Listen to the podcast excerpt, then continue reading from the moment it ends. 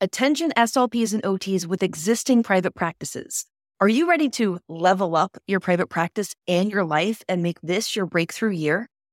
If so, join us for Make More in 2024, a free training offered on Thursday, March 21st at 8 p.m. Eastern to discover how to shift from clinician to CEO.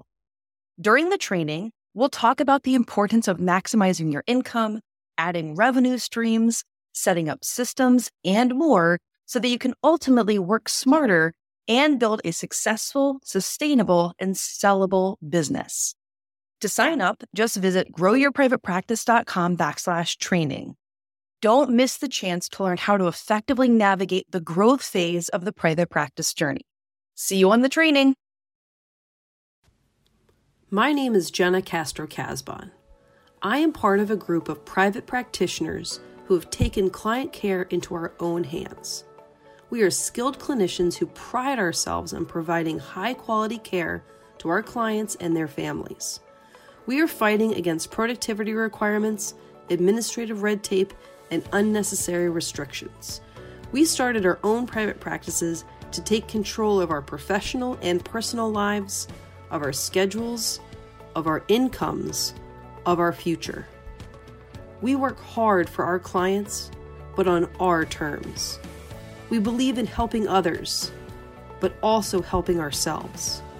We are not interested in competing with each other because we hope we'll all make it. We are successful private practitioners, and these are our stories. Um, before we get started, can you tell me your name, your location, and the name of your private practice? Okay, my name is Sarah Lockhart. Uh, my location is Ashland, Oregon, which is a small town um, in the south part of Oregon near the California border. I moved there about four ish years ago. And the name of my private practice is Sarah Lockhart Speech. I love it. So, Sarah, tell me a little bit about your professional background and when you started thinking about private practice. Professional background. Okay, so I am originally from Portland, Oregon, and let's see i worked in portland at the after i graduated i worked for a school district for six years and during that time uh, which was many years ago uh, i started thinking about possibly doing private practice research some things but never started it mm-hmm. Um, so at that point let's see i after about six years in the schools i transitioned to full-time private practice which I loved. And then um, about a year after doing full time private practice, I'm going to kind of speed up time here so I don't go too long. Um, I started working part time in telepractice as a contractor and couldn't find full time work and needed to start something new. So during that time, I moved to the area that I live in now and tried out a few things, but finally sort of came to the realization that if I wanted to keep my part time contract work, which I did, I would need to create my own job in this area. So at that point, I started a private practice. I love it. So that's something that a lot of people um, ask questions about is how do you possibly start a private practice in a new area? So, could you tell everyone a little bit about how you made that work? Yes. How did I make that work? Okay. So, um, I had been in the area a few years and I knew some SLPs, but I didn't get a bunch of clients from word of mouth. I got one client from word of mouth, and that's in um, my practice. Will by the time this comes out, my practice will have been open for two years, mm-hmm. and I have only gotten one client because I knew someone who knew someone. Mm-hmm. So um, I definitely had to start from scratch. Well, word of I, mouth is hard when you don't know that many people in a in a new area. I, I didn't, and I did know some, you know, other SLPs, but that didn't really mm-hmm. help. So um, at this point, it's you know two years in, it's almost all word of mouth, but that's a different kind of word of mouth because it's mm-hmm. clients that I have now or have had in the past who are telling other people about me.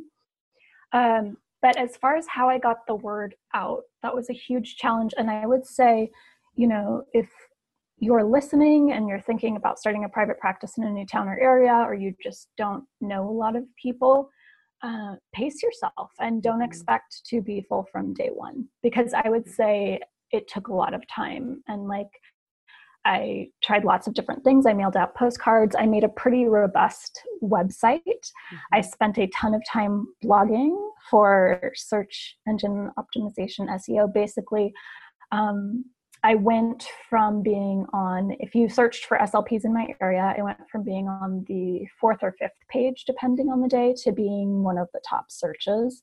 Okay. So I put a lot of time and effort into that.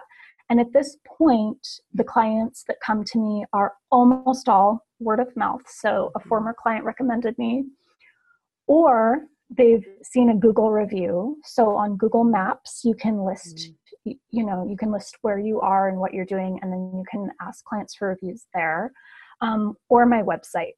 And I do have a couple clients a month that come from doctors that I've made relationships with. Um, or that I've connected with, but that's a small percentage of the total. So that's that's fantastic. So you kind of moved to a new town, you had one person who you got word of mouth from and then I think that's a really smart thing that people don't think about. People when they think about word of mouth tend to think about either other professionals or other uh, more like professional connections and forget to get word of mouth from the clients who know the, the quality of their services, right? The people who you help have firsthand experience with you and really are the best people to speak to your clinical abilities. But for some reason, people either forget that or they get nervous about talking to clients about you know testimonials or referrals or that kind of thing. Is was that something that made you nervous or or not?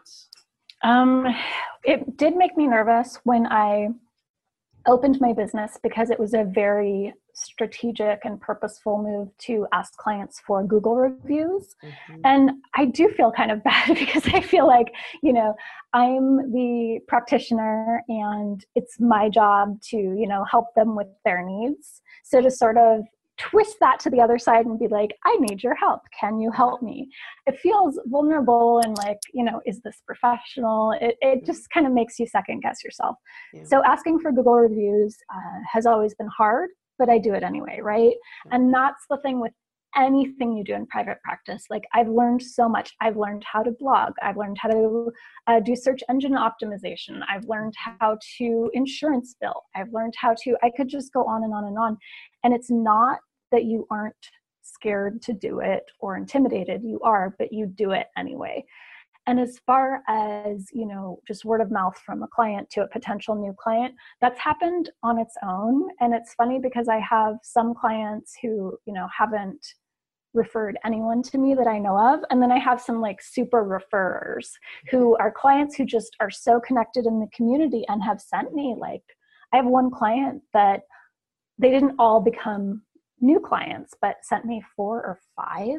And wow. I have not had this client very long. She's just very connected. Yeah. Well, and you don't know in advance who those people are going to be, right? Mm-hmm. So you treat everyone the same way that you treat them, but there's some people who like that. I tend to be my personality is I, if I have a good experience um, with someone or something, I like to tell everyone about it. That's just like a personality thing that I have, right? So you you're also sounds like you have at least one of those kind of clients right? And so how wonderful is that for you that they've had this great experience in a short period of time and are so happy to be telling the world about it and they're happy to help you right? I think you're right. People feel nervous about asking for that testimonial because it feels like oh i don't really know. This is kind of weird that i'm asking them to help me but they're happy to do that because you've helped them. And there's a psychological principle of reciprocity where if i help you you know you feel this kind of pull to help me and believe me they want to do that. The clients want to write you a testimonial and they may um, not be able to do it right away because they're in the middle of things they're busy whatever but they're in general happy to do that for you especially if you phrase it as this is going to help me help more people. Mm-hmm right and this is going to connect me to you know new clients and it's going to help parents like you who mm-hmm. are looking for services for their children find a good match. Yeah. yeah. So that was another question I was going to ask is tell me what kinds of clients you typically treat. Yes. So I run a pediatric private practice. I've had a few adult clients, but it's pretty uncommon. Uh, let's see. I anywhere from age 2 to age 18 mm-hmm. and you know, a wide variety of disorders and diagnoses. So more of a generalist? I would say so. And I think that, you know, I was born and raised in a good sized city. If I still lived there, would I have a specialty? Perhaps. Mm-hmm. But right now in my area, there are lots and lots of SLPs in my mm-hmm. town that I know of, I'm the only SLP with a brick and mortar practice. So they can drive, you know, 20 minutes or whatever to somebody else, which is fine if they live in town.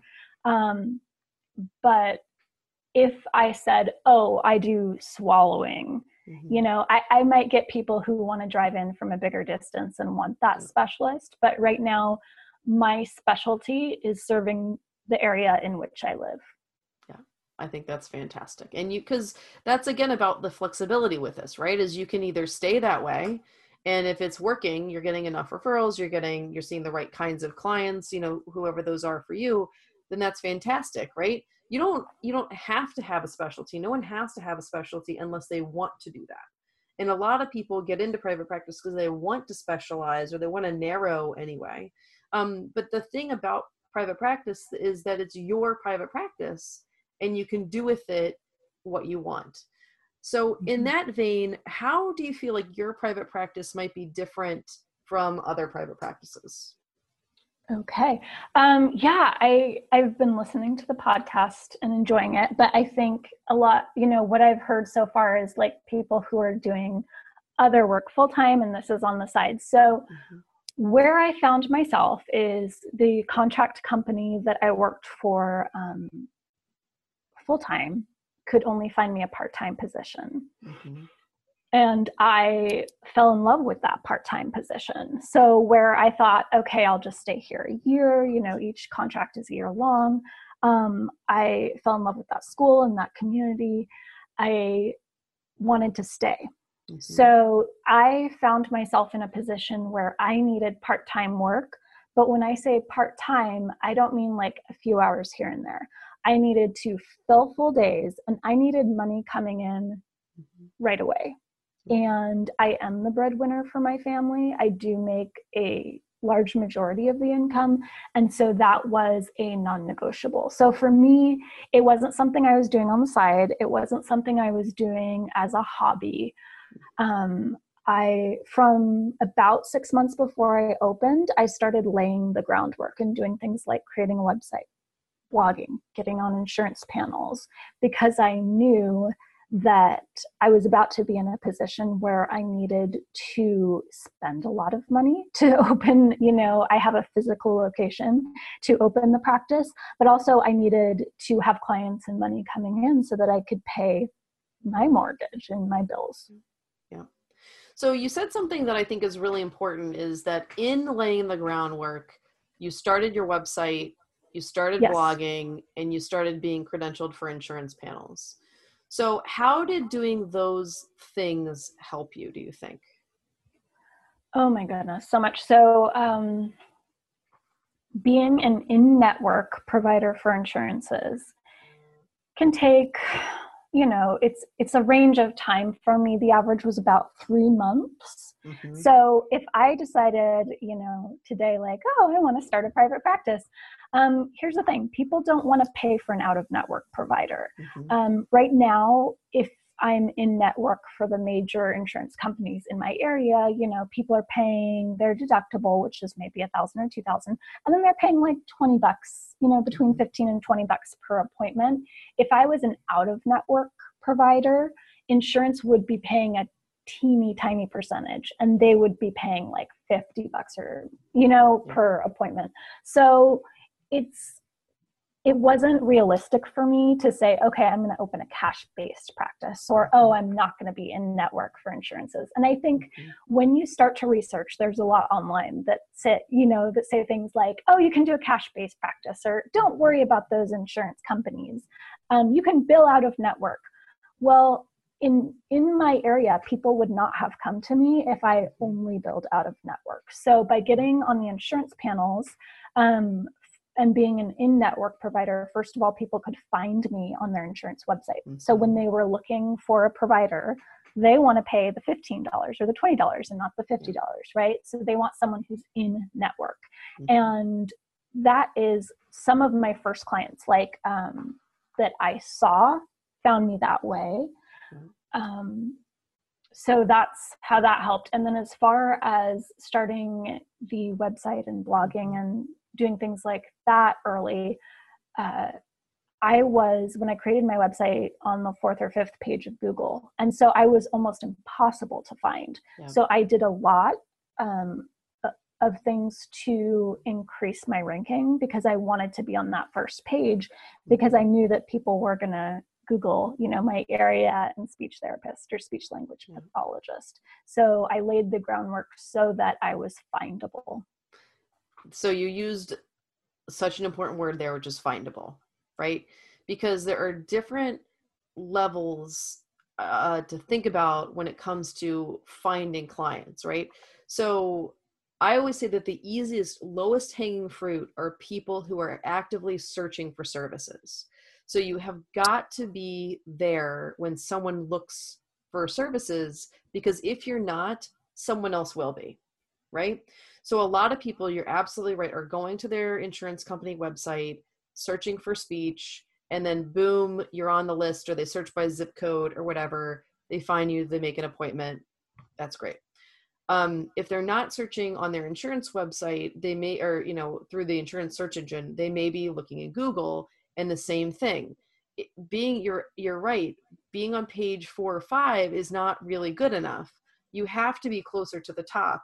And so by using things like blogging to help increase your overall search engine engine optimization and then also you mentioned google reviews earlier you have to play google's game because they're the master at all this. So anything you can do within the google platform is going to send much more link juice to your website and then you're going to move up in search engine ranking. So all of that groundwork that you laid was really really important and will will continue to be important for a long time but you were smart to put in the work early so that you can now reap the benefits of that now yeah, two things. One is, can we start a rock band and call it Link Juice? totally. I, I, I, really I, liked. I could tell that you liked that I used that term. I heard that. Yeah. Uh, yeah, and the other thing. Let's see. What were we just talking about? SEO, no Google, blogging, SEO websites, um, Google being findable. Ooh, you said something so good. Okay. Insurance websites being findable, low hanging fruit, link juice. Oh, good memory. link juice just like pushed me over the edge. I'm just like link juice. Um, so am I findable? Oh, I did want to add one thing about my website, which is um, I know that a lot of people use like Wix or Weebly. Mm-hmm. I spent good money having mine professionally designed. Mm-hmm. Um, for me, I needed to hit the ground running and I knew it. I knew this is when this other contract ends and I need to have clients already lined up because I need income. I need to pay my mortgage. I need to provide for my family. So, again, this wasn't something I was doing on the side. It's something I had to be super duper serious about and that's why um, for me getting a website that was branded and that was very mm-hmm. me and that was very intentional was worth putting money into the first client that i found that um, was through um, okay so the first client i got was someone i knew who knew someone mm-hmm. and then that didn't happen again because i don't know very many people in this area right because um, i've moved here i had moved here quite recently. Um, the second one, she saw my website. She found me by looking on her insurance website.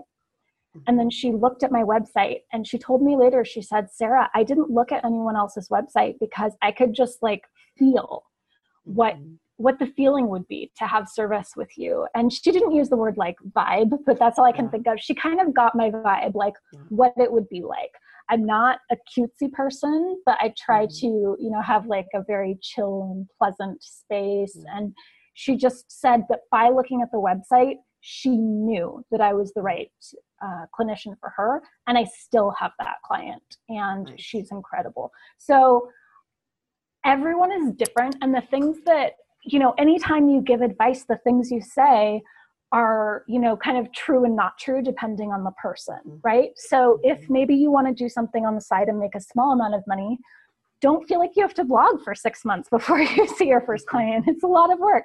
Um, and don't feel like you have to spend money on your website. But if you're in a situation um, like me where you know you want that link juice. Mm-hmm, mm-hmm. i love that term now. I'm so stuck on it. Um, and you need to be making income from day yeah. one. Uh, you know spend money on what you need to spend money on. Yeah. and it's all tax deductible ink, right? I mean th- those kind of things are tax deductible expenses. I think sometimes people get really worried about spending money before they see money or before you know before the income is really coming in and i I, I get that, right? That's important, but that's not the way to think of things as a business owner, right? That's the way to think of things as a consumer, right? Consumers immediately exchange money for services or money for goods but as a business owner and that that's something that none of us or not a lot of us anyway have any experience with that so it feels foreign and it feels weird and like you're not really quite sure about it um, but with practice and exposure and thinking about things differently reading you know business books and listening to business podcasts you know anything like that going to you know workshops and whatnot is a really good way to open your mind up to thinking like a different kind of person and starting to see this through a different lens because at your heart you're still a clinician and probably that's still like your favorite thing to do is to be a clinician. Um, but when you have to think like a business owner and the way you had to do it was relatively quickly and with a lot of i don't know gusto or something yeah, um, yeah. you had to do it mm-hmm.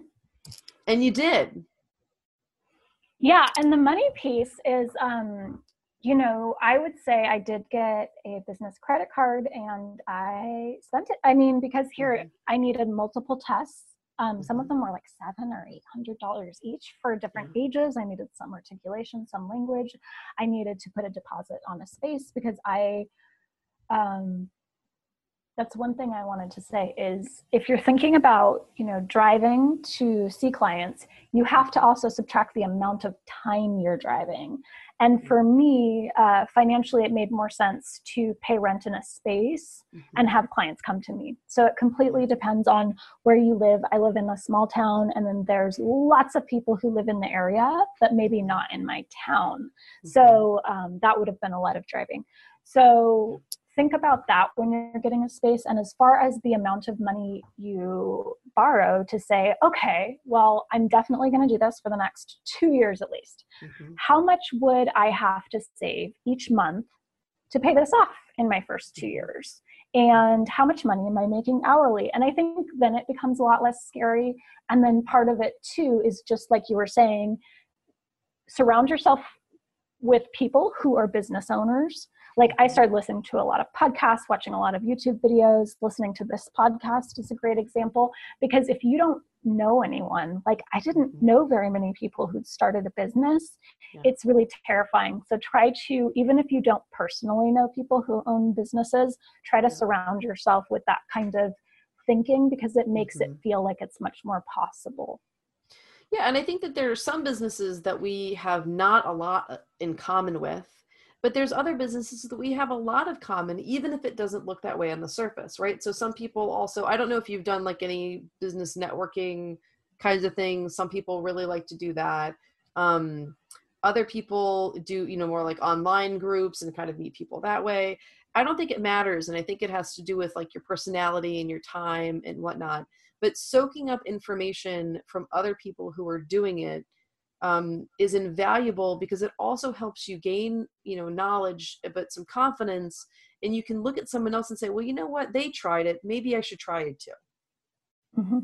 and they did it and maybe it's possible. Maybe you know yeah. they they were able to actually find a client. Because i remember when i was just getting started i was like how in the world do you find a client? Like how does that even work? Like it kind of like bent my brain in different ways to just be like how am i going to find someone and i kind of knew the idea behind it like um, you know talk to some pediatricians and let mm-hmm. other people know but you never know like how long will it take and right. that is one other thing is it took probably a year until i was completely full mm-hmm.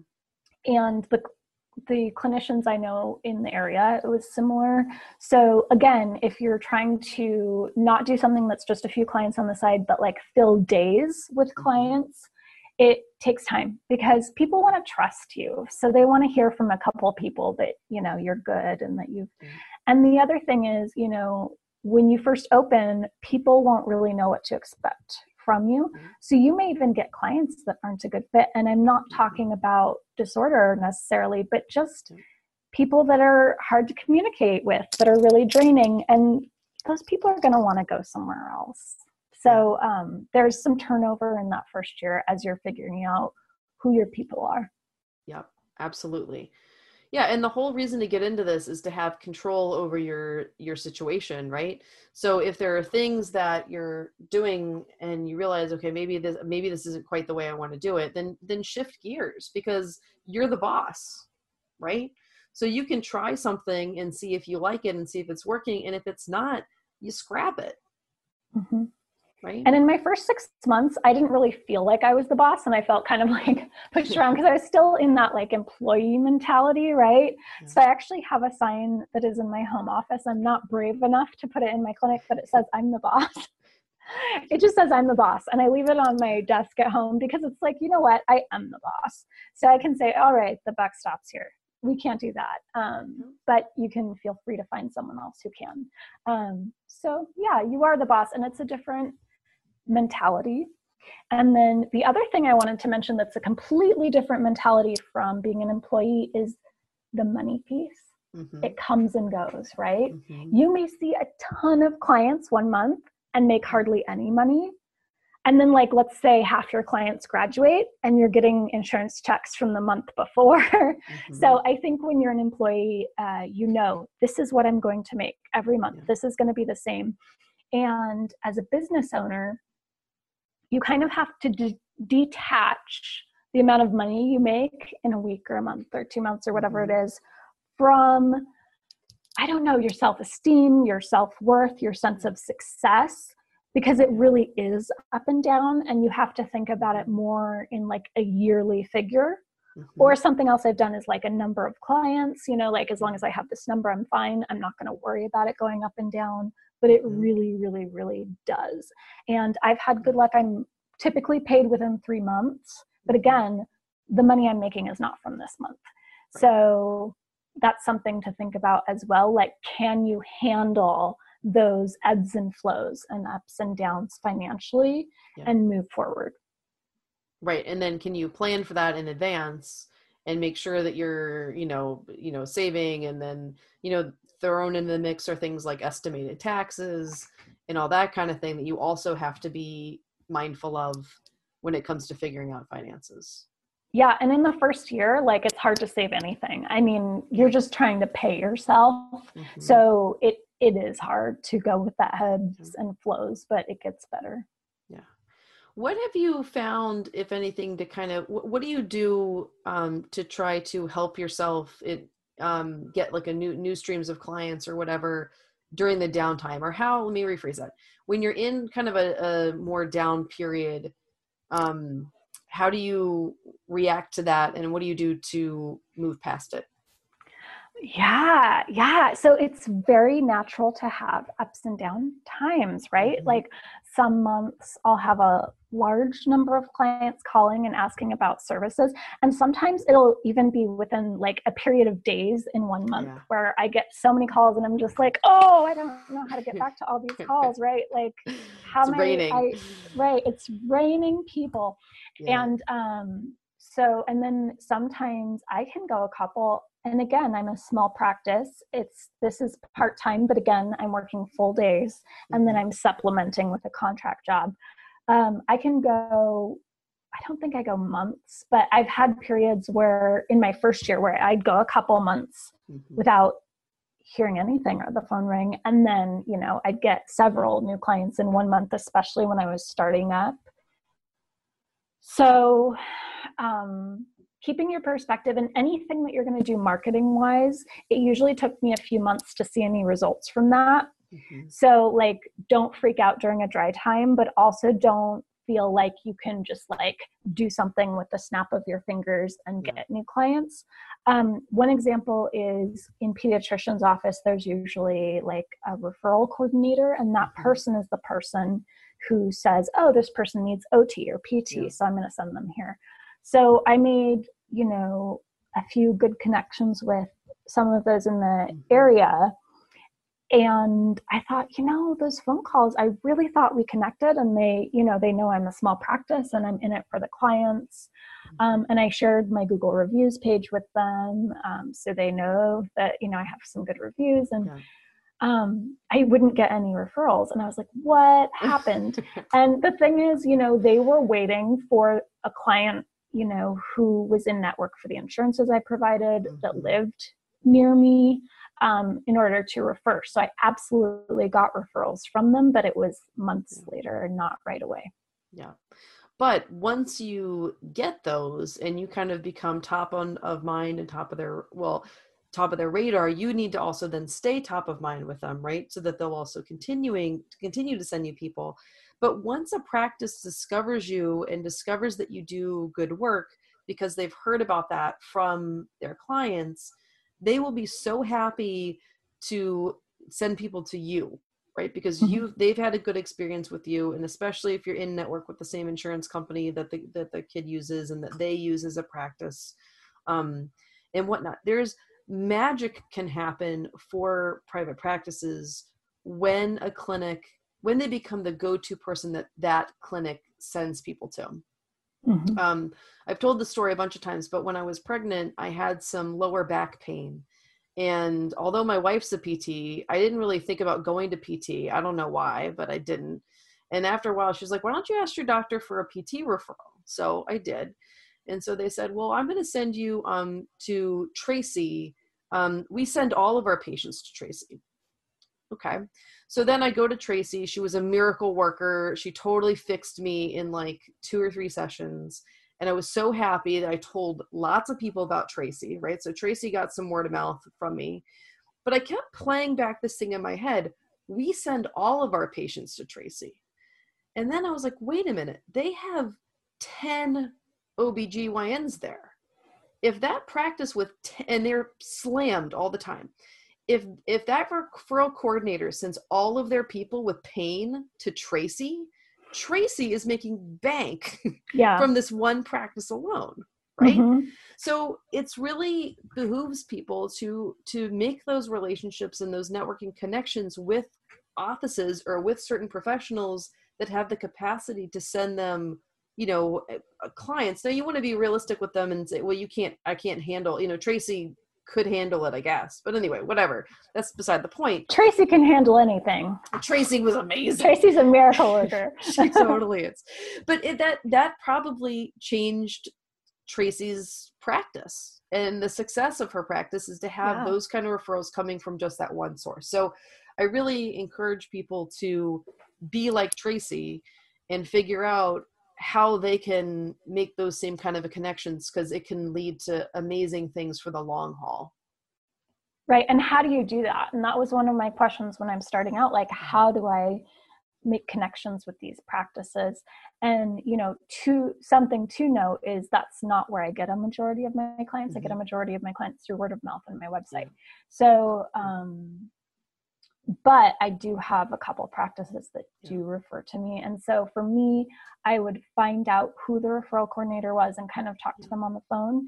And then that was it because you know what? They're like super busy. So mm-hmm. I don't want to bug them. I want to make their life easier.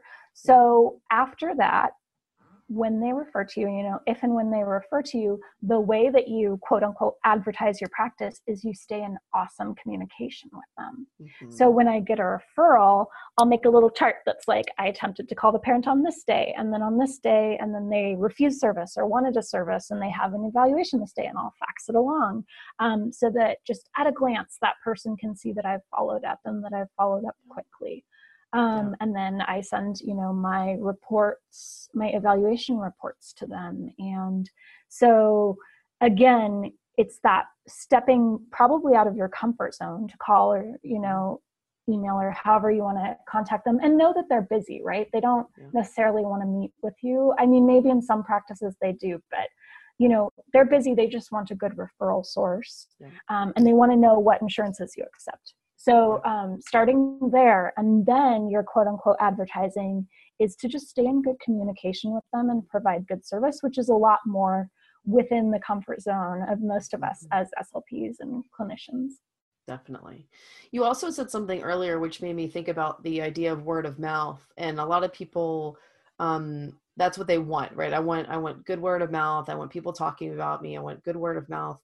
And yes, you do want that. But keep in mind that once people have heard about you, they're going to Google you, right? Yeah. So it's like they hear about you first and then they want to check you out and make sure that you're legit. They want to look at your pictures, make sure you look like a nice, friendly, normal person and all that kind of stuff. So, yes, you do want word of mouth, but the second step almost 100% of the time is that they're going to Google you. So you have to have that website as a backup um, as a primary source for the people who are you know looking for services via google or you know bing whatever.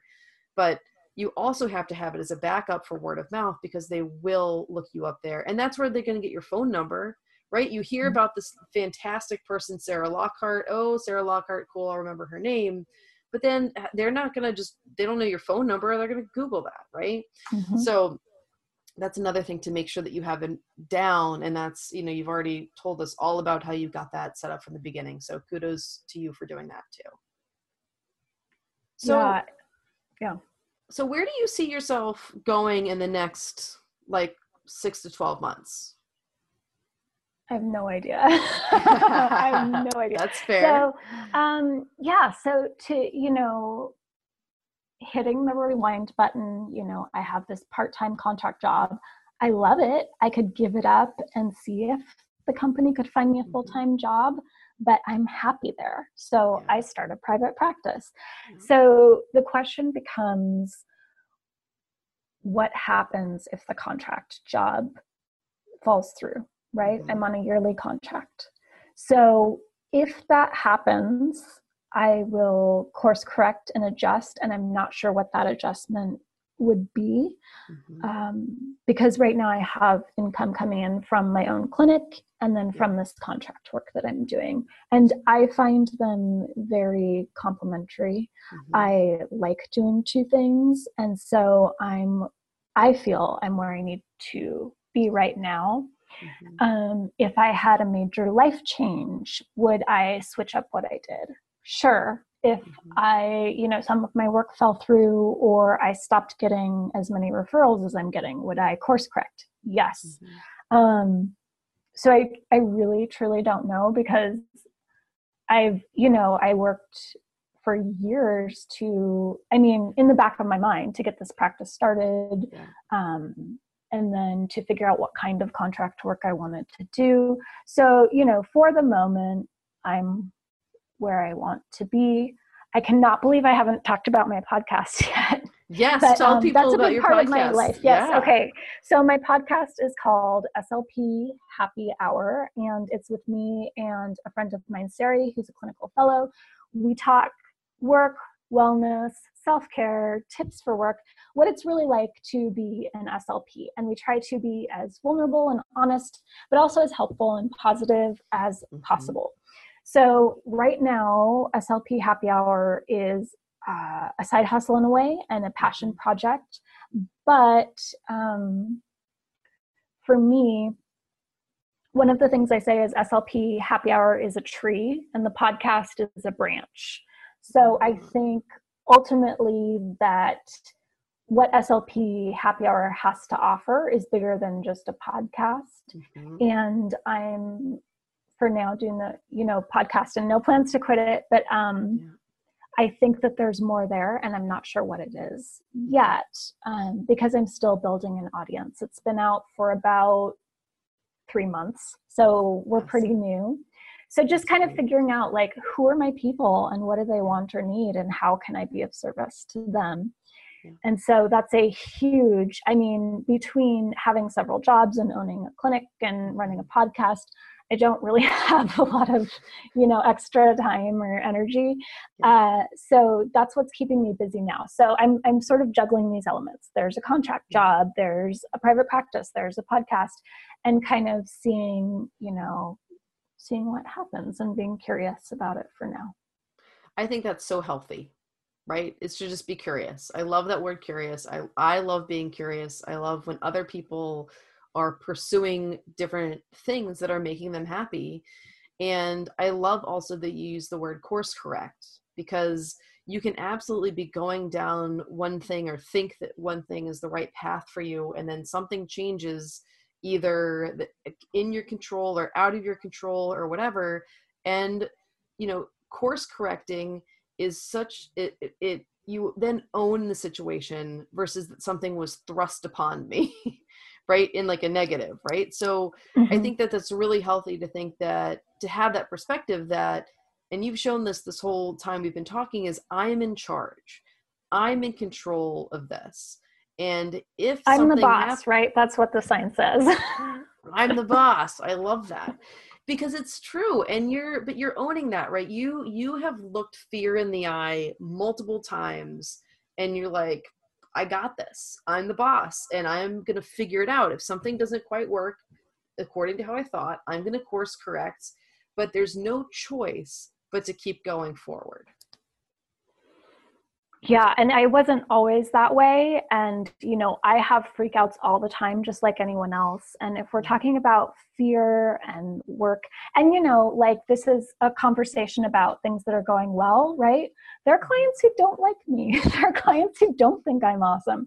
And, you know, that's a part of being in private practice is you have people that will quit you have people that won't like you you'll have turnover you'll have people who love you when you're like i'm not even i don't even know what i'm doing. I'm trying to figure your kid out you know? Like you can't control any of that. So you know i don't know. In all of us as slps there's this perfectionist planner. So i have that too. So i'm just trying to figure it out. And if we're talking about work and fear i have to mention uh, elizabeth gilbert's book called big magic which i recommend to everyone. Have you read it? I have not read it okay. and you know if people if you don't want to Right. Add it to your, put it on the top of your list if you can. But, yeah. you know, she also has a TED talk, which is amazing. So it's all about creativity in work. Mm-hmm. So um, she says, you know, fear does not get to be in the passenger seat. Fear does not get to be in the driver's seat.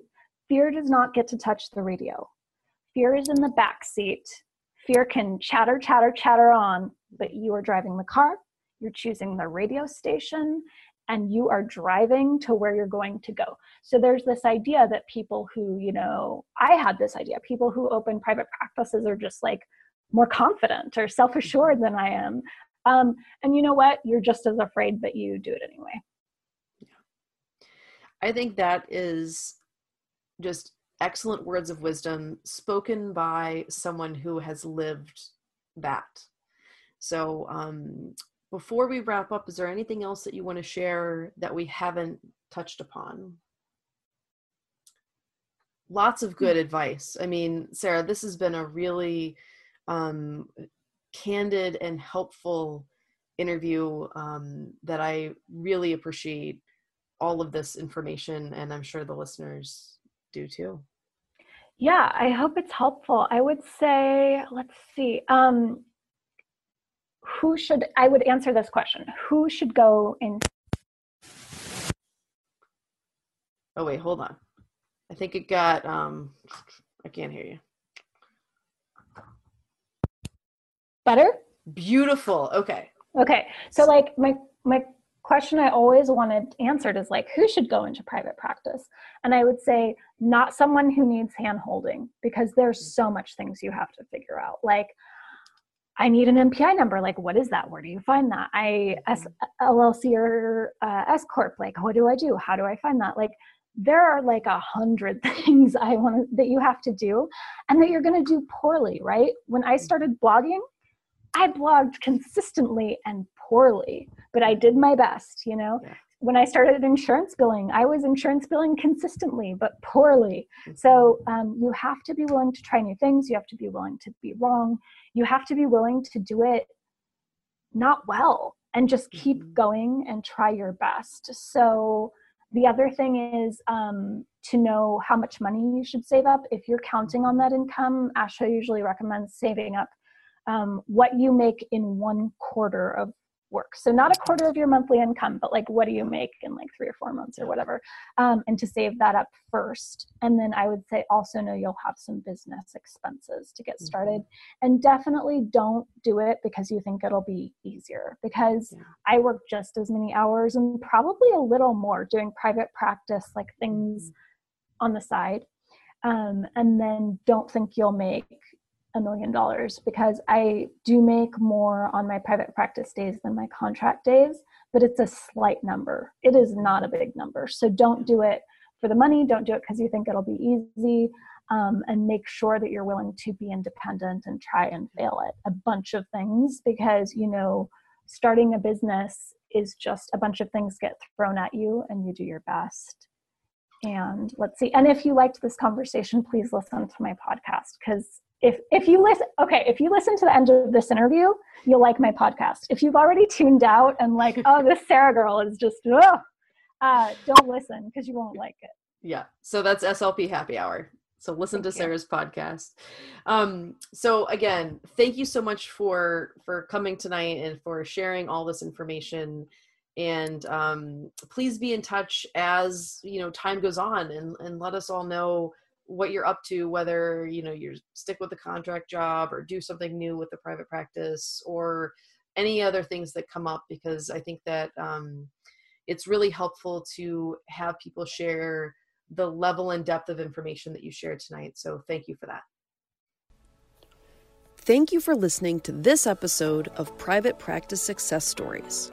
I hope that you were impressed inspired and are ready to take action Speaking of which, do you need help starting your private practice or taking it to the next level?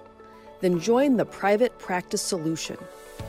Inside of our exclusive members area, you'll discover fabulous time saving resources that will help you be the successful private practitioner you've always wanted to be.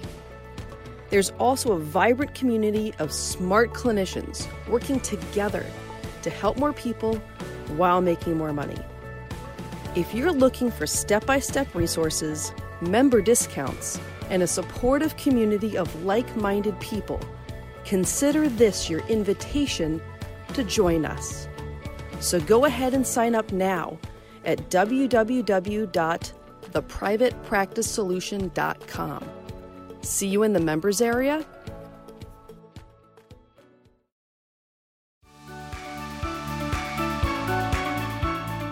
Well, this episode might be over, but we don't have to say goodbye. Head on over to independentclinician.com for resources that will help you at each stage of your private practice journey. If you're on Instagram, let's connect. Follow me and send me a DM. I'm at Independent Clinician. And if you're on Facebook, make sure that you join the SLP and OT Private Practice Beginners Facebook group. All right, off to help more regular SLPs and OTs become successful private practitioners. Let me know if I can help you too.